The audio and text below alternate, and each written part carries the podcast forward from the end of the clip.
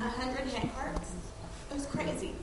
And he, he wouldn't go until they were all up the hill. And it was because he was feeling really strong and he could tell everybody else was really discouraged. And he wanted to come back and say to everyone, No, this is doable. You can do this. Here's yeah. the tricks, you know? Wow. And I just feel like I I think so many youth learned that at yeah. Trek. And I did too. Yeah, just, just real quick. I think Sister Montgomery, a, a youth in Fifth Ward, really nailed what for me is the reason we do Trek. Um, some things that they learned is, and as adults we learned as well, we can do hard things, and hard things are going to happen in life. Hard things are are around us all the time, but we know that as we, those hard things come, whether it's a weakness, a sin, or just a rough part of life, we can do hard things. We, we've come through it and we've achieved something. And that's a big reason why we do this to the youth, is to help them understand that they can do hard things.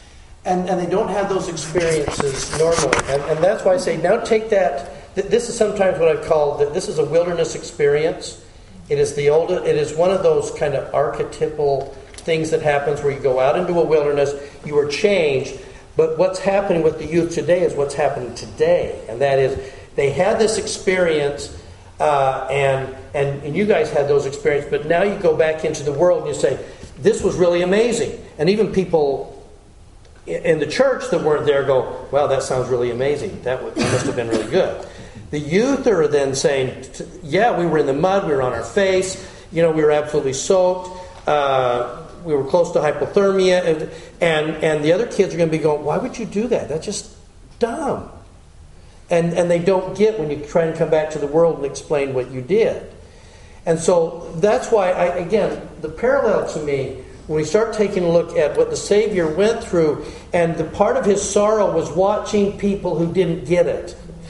And he's trying to change their lives and they don't get it. They don't understand. That sorrow is loving somebody, but they won't change. They won't stop what they're doing. Deb? I just found a great quote from Neal Maxwell. I'd like to share with you. He says, How can you and I really expect to glide naively through life as if to say, Lord, give me experience, but not grief, not sorrow, not pain, not oppression, not betrayal, and certainly not to be forsaken. Keep me from keep me keep from me, Lord, all those experiences which made thee what thou art then let me come and dwell with thee and fully share that. I want to just somehow have all that knowledge uploaded to me without having to go through the trek to get it. Okay? Well, so now here's what we get with.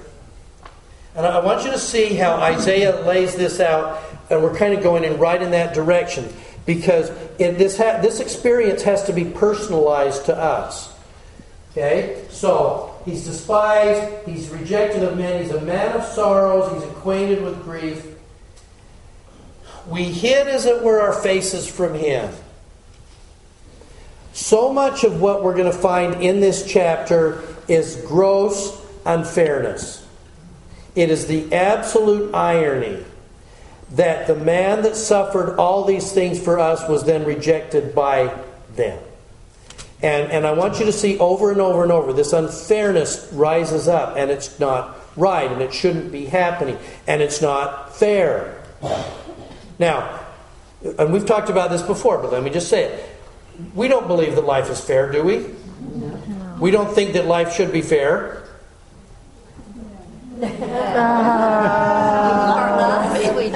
oh, but we do. Uh, we got, and we'll tell we'll tell the kids and everybody else, well, life just isn't fair. But we really, really, really want good things to happen to good people. And we really, really, really want bad things to happen to bad people. We really, really, really want us that when we keep the commandments and we doing the things that we're supposed to do, that that should result in good things happening to us. And we are affronted by the fact that when we are keeping the commandments and doing the right things, that bad things happen to us. Underlying is this humanness that says, but we should be protected from this because we're doing good things. And there might be some of us, that's why we keep the commandments to keep the bad stuff at bay. We, this man who was despised, a man of sorrow, the we hid, as it were, our faces from him. He was despised, and we esteemed him not. Surely he hath borne our griefs and carried our sorrows, which translates to pains. We have sorrows, losses, we have pains physical ailments and things. Surely he hath borne our griefs and carried our sorrows. I was watching the uh, uh, the uh, viewing last night of uh, Bishop Schroeder, and and and you watch people dealing with grief and loss, and this is a this is a for those of you who don't know, this is a he was bishop as of what middle of January, and and now the and now you know his funeral's this afternoon. So this is an entire ward that is grieving their recent bishop, who never went back to church after he was after he was released. Went right from being released into the hospital, um, and then, despite a blessing from a general authority, still this couldn't be reversed. This shouldn't be happening to a great man who served his heart out, should it?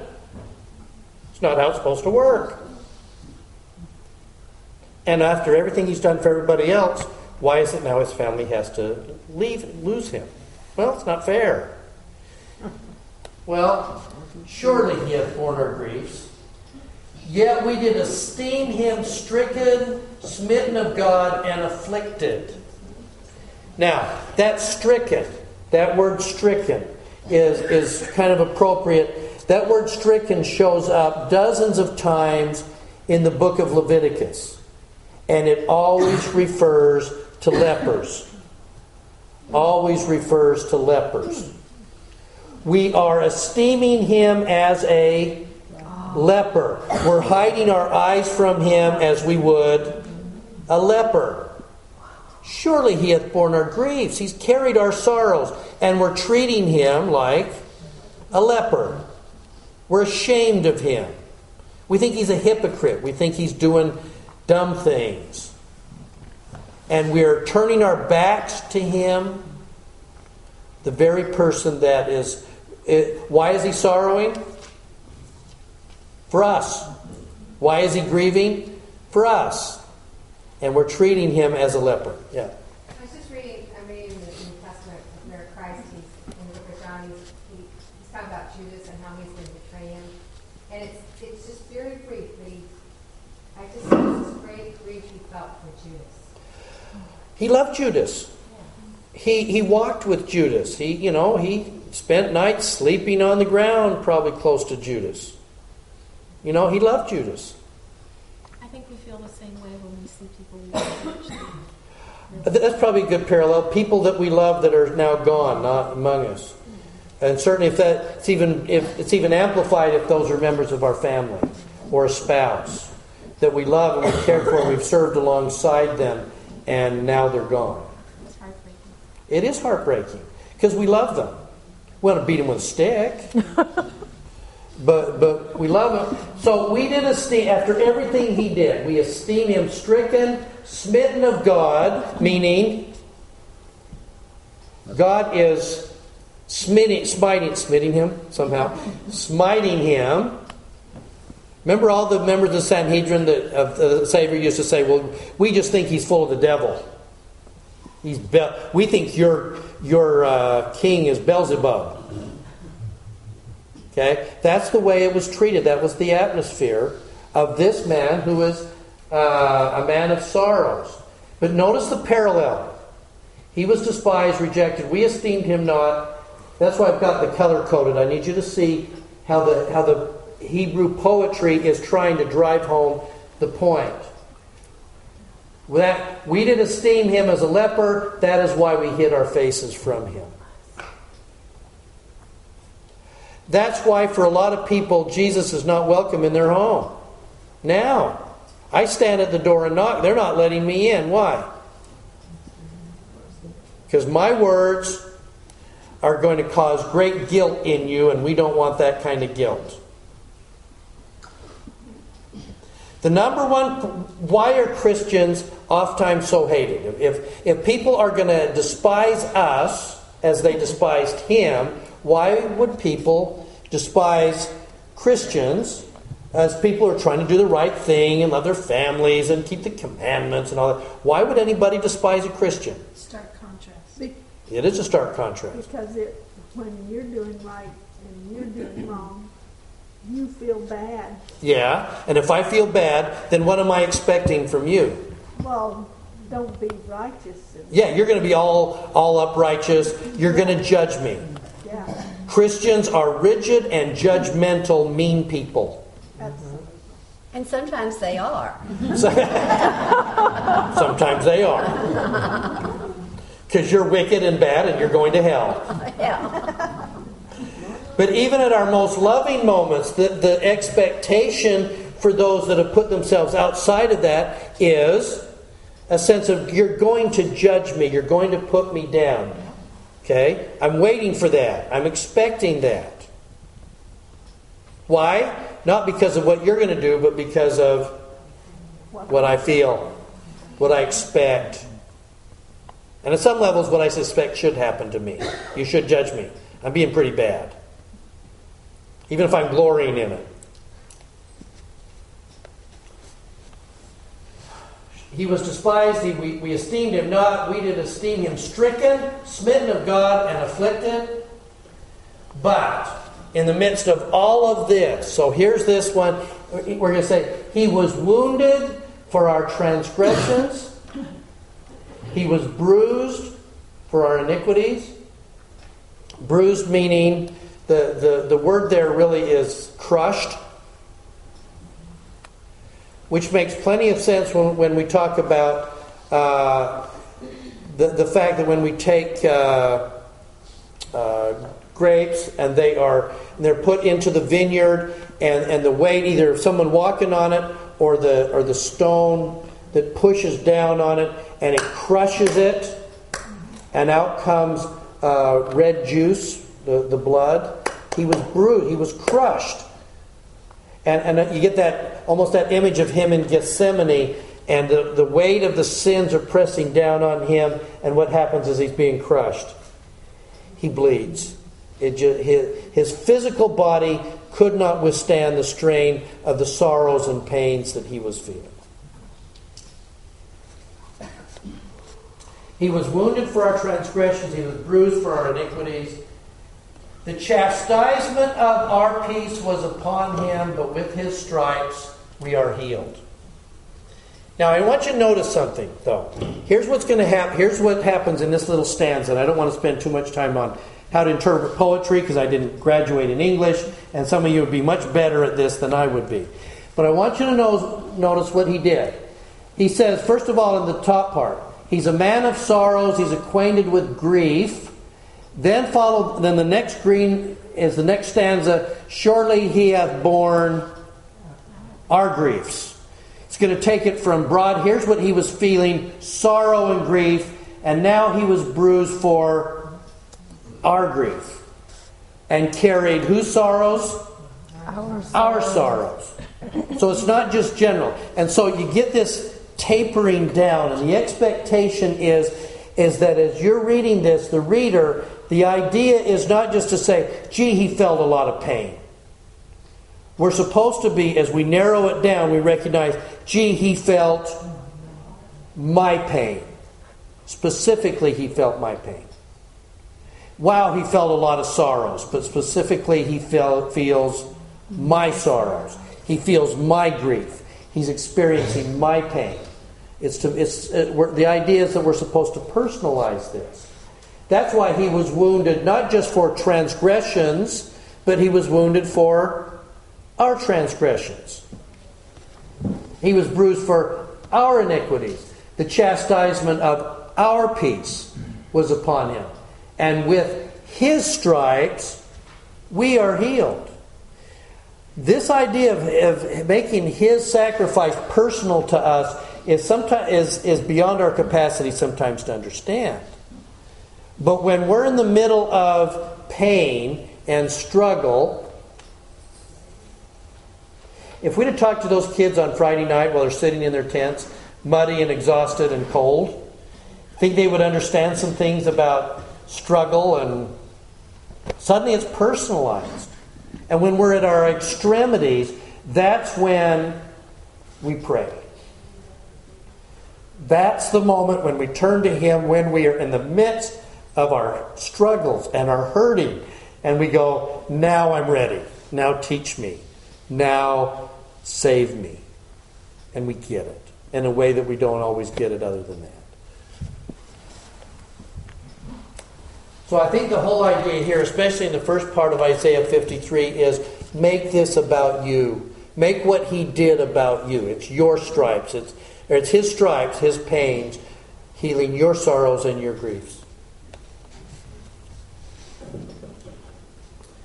Now, here's where I think our battle lies. And let, let me just take one little quick jog here.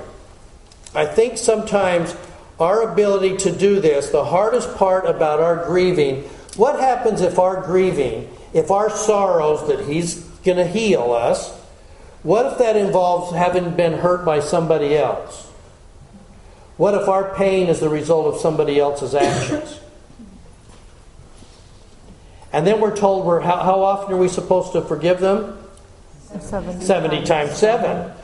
Ouch. What if somebody hurt us and has caused us pain and they're certainly not repentant about it? Or they don't know about it? Or they couldn't care less? I wish I kept a paper that I read that it was talking about how if God is a fair and just God and He provides a way where someone who sins, sins against another person, can receive forgiveness, why would He allow the person who has been hurt or injured to suffer and the rest of their life? Yeah. Well, because somebody's thoughtless act in terms of, let's say, a drunk driver, suddenly the, the, their little thoughtless actions, and somebody then spends the rest of their life paralyzed. Or uh, they lose a loved one. Now a family is grieving the loss of somebody because of somebody's thoughtless action. And maybe the guy's sitting in prison and couldn't care less. Well, I, I think it related a lot to being uh, sexual abused or something like that. And Perfect so many example. times when people are sexually abused, it it ruins the rest of their life, and that's not what Heavenly Father wants. No, no. In fact, uh, sister, statistics would say that about a third of you have had that experience. Some kind of uh, uh, sexual molestation at, at some level, even in the church. It's about a third. So that that is a it's a and, and the effect it has uh, throughout the rest of your life. There'd be a lot of people here that could talk about that. Okay. Okay. So real quickly, when we're talking about uh, forgiveness, using the Savior as the model. Because here's the hardest part I think about. We're going to carry His sorrows, but part of our sorrows is our ability to then let go of the stuff that people have hurt us. It's with our, our own stripes, our own pains, that we're having to extend forgiveness. Uh, I didn't want to spend too long on this, but I thought I would just throw this in free of charge. Uh, four, four, uh, four stages of forgiveness. First of all, is to forego. That means to let it go. You Have to start letting go so that you're not thinking about it quite so much when you've been hurt. Forbear. That means stop punishing behaviors. That means I'm not going. I'm going to quit being snarky, or ignoring, or avoiding, or isolating from, or making you pay. I'm going to make you pay a lot consistently. Okay, you've got to begin to forego that, and then forbear it. Stop punishing. Then forget. Refuse to dwell and revisit on this. And then finally, forgive. Abandon the emotional something. Abandon the emotional. I know. Debt. yes.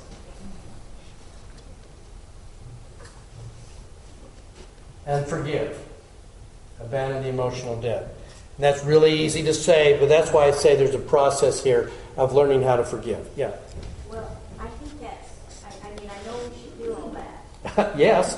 but, but do we forget? that's what's kind of hard. Maybe we feel like we've forgiven somebody. And how do we forget? Does, does that forget? I think we always kind of remember. I don't think there's a way, a way for us to not to remember. Uh, also, sometimes too, and this is a topic for another time, but sometimes people hold off on forgiveness just because it means that now I have to begin trusting them again completely, and trust takes a lot longer. And some people should never be trusted. I can forgive them, I just never trust them again. And then I haven't forgiven. Well, no. You forgive, you, you love them, you care about them, but you're just not, some people have proven that they're not trustworthy. Yeah. Well, after forget up there, you have refused to dwell and revisit. Yeah. So you probably never going to really forget. I mean, it will be in your brain forever. Right. But the refusal to dwell and revisit is, uh, is probably, And this is as hard as anything that I know. It, it absolutely is. And, and it may be one of the greatest sorrows that we struggle with. Okay.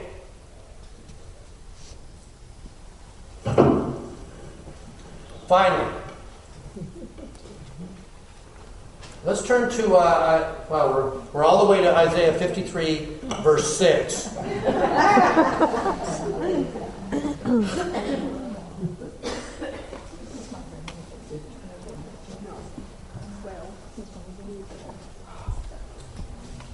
Now, talking about all of these, then, then is going to say, All we like sheep have gone astray. Okay, I understand that. Thank you. For that. How do sheep go astray? Isn't don't we like carefully take care of sheep in sheep's in the sheepfold? No. How, why would they wander? They, they need to eat. And so as you go out into the meadows, you take them out of the meadows and they find a little food here and they move over here and find a little more food. And, and they, they're, they're just looking for good food. Yeah, yeah, and they're looking right. And the grass looks greener over there. It always looks better over there, right? So rather than stay here in the sheepfold, that it isn't like they it isn't we're not talking about goats that just say, if you're telling me to go there, I refuse. They're, they're being sheep-like, which is like you say, they're just kind of that look good, and then that look good over there, and that look good over there. And I'm just going to keep on wandering. Okay, that's why it, it, the the term they've gone astray. They didn't mean to get lost. They didn't mean to leave the 90 and 9, but they were looking to be fed. And I just the image of that is just is just terrific. Okay? They all all we, and again, we're going to go personalized, then we're going to go to the Savior. All we, like sheep, have gone astray. We have turned everyone to his own way. And the Lord, Elohim, hath laid upon him, Jesus, the iniquity of us all. Because in our wanderings, those things when we're going to be fed in other places, we cross over from weaknesses into sins that need that needed that. Now, now watch this. Watch how Isaiah does this. So you get this you get this vision of sheep that are wandering and being where they're not supposed to be. Now he's going to bring it back to the Savior and give you a parallel image. Verse 7 He was oppressed, he was afflicted, yet he opened not his mouth. He is brought as a lamb to the shearer. He also is a sheep. But in this case, this is a lamb, not a sheep, a lamb. You get this humble little. Lambs are less likely to wander, right? Lambs are going to stay close to mama. So this is a lamb who's being brought uh, to the slaughter. And in the same way as the sheep before her shears is dumb, so he openeth not his mouth. Now, at one level, this is this is referring specifically to a moment in time, and that's when Dur- during the, the trial prior to his crucifixion, where some he's going to talk to, some he just refuses to address. Like he talked to Pilate. What is truth? Okay, let me tell you about it. Okay, But some, like the Sanhedrin, he wouldn't even say a word. Certainly to Herod, he wouldn't even honor Herod. He, he, in some cases, he's not going to say a word. Okay? But he's brought as a lamb to the slaughter. He meekly is going to go about what needs to be done here. And, and so rather than wander away, he's going to stay close. And so get, you get the contrast between the two wandering sheep over here and the lamb that meekly comes to being slaughtered for all the right reasons. And I, I just, it's beautiful the way that that happens. Okay, now, a couple of things here. Like I said, we could keep on. There's so wow, there's so much here. Ah.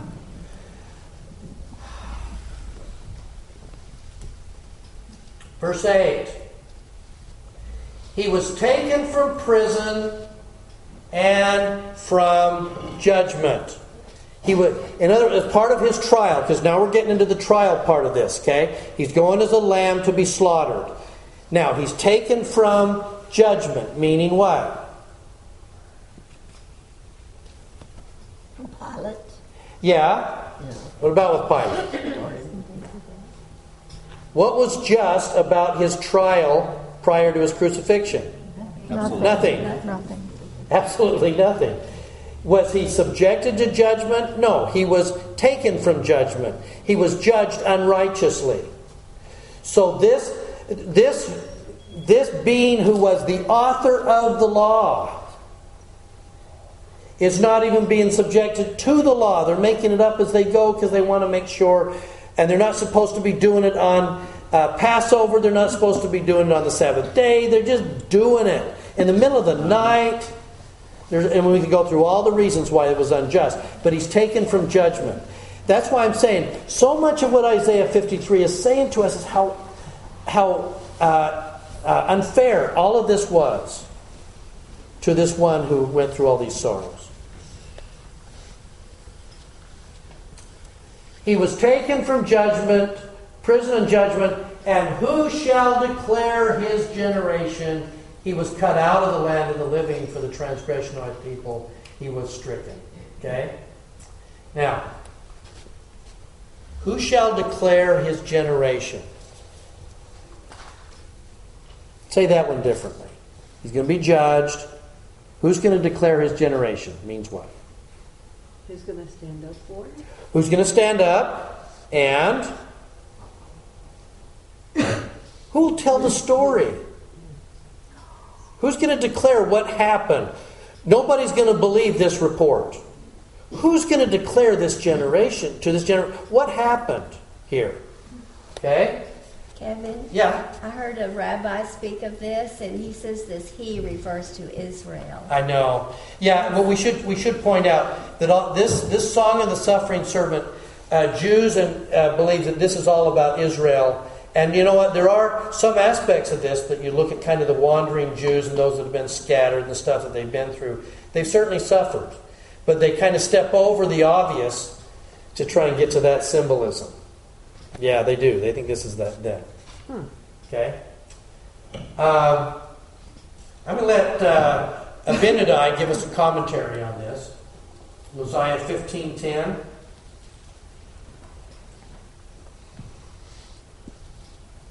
Oh, because part of the problem here, who shall declare his generation?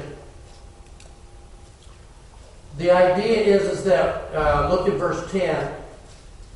When he shall make his soul an offering for sin, he shall see his seed. In other words, the part of for the Savior is that who's going to declare what's happened to him? He's going to say part of what will come out of this for him is that he's going to see his seed. And the question is, well, who's his seed? Well, Abinadi is going to tell us. Because remember, King Noah, he, this is what he's hitting King Noah with, with, is with Isaiah.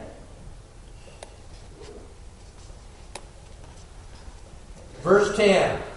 Now, and now I say unto you, who shall declare his generation?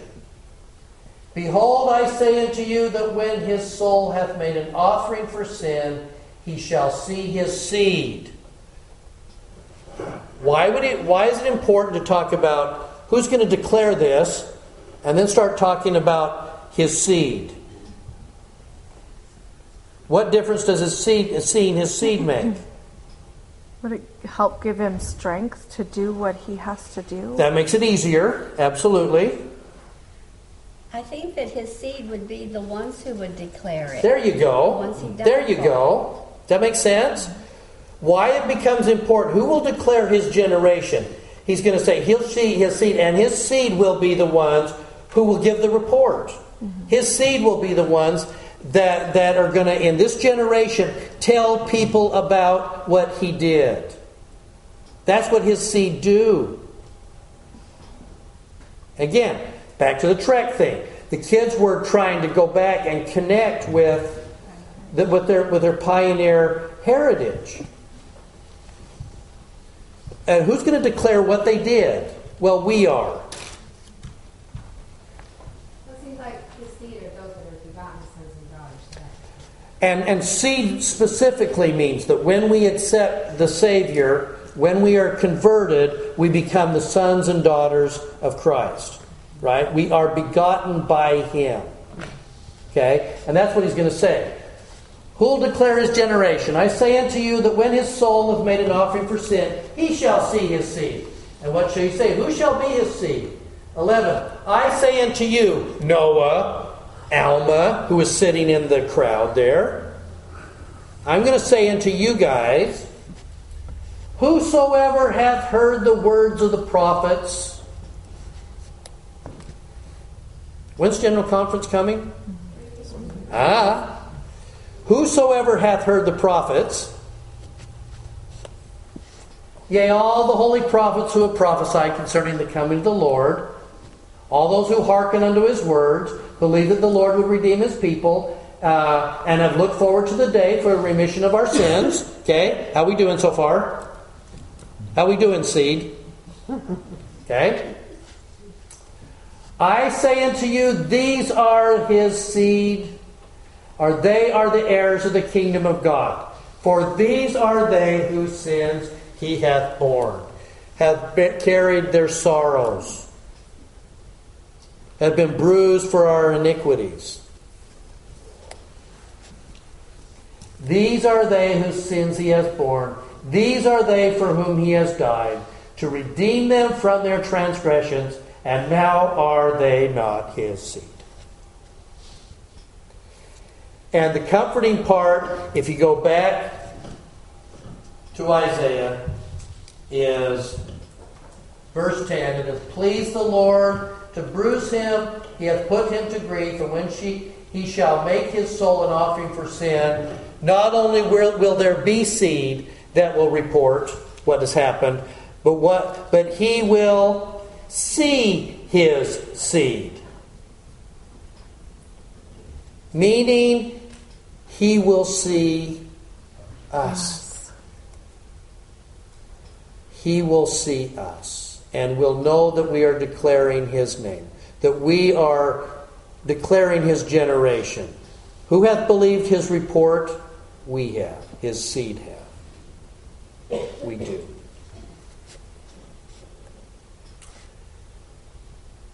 And I, and I, there has to be, it had to be an element for him.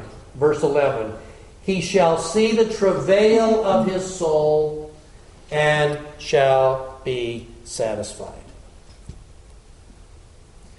Now, in a very personal way, if you go back and you kind of research the word travail, a lot of times in the scriptures, and sometimes in, in common literature, travail is used in a very specific place Women giving birth. women giving birth.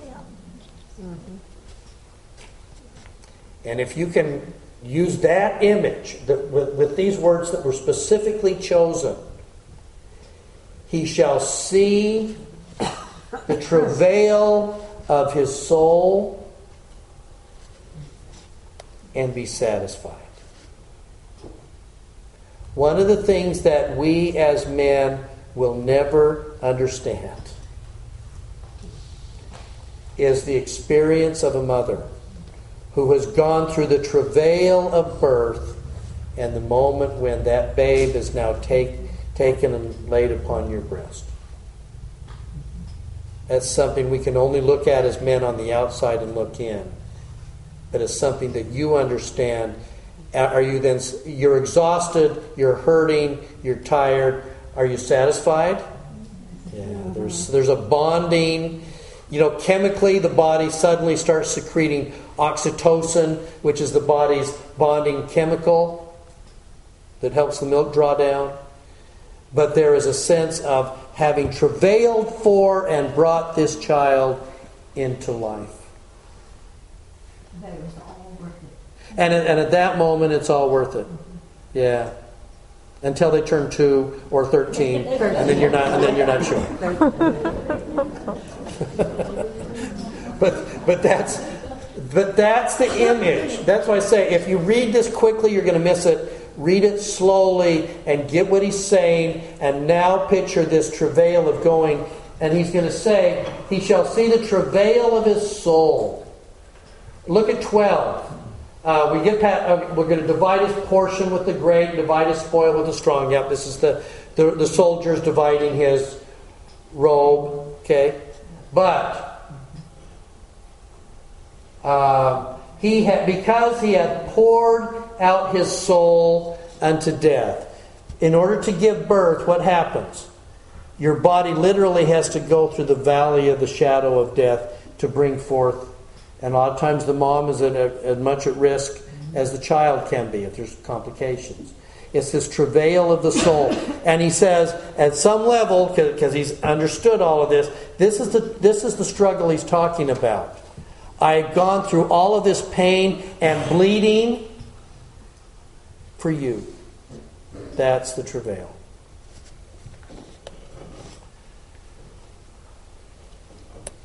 So, I have, I just Yeah. have a comment as where it says he shall divide the spoil with the strong. I was just thinking maybe there's something a little oh, oh, absolutely. Yeah.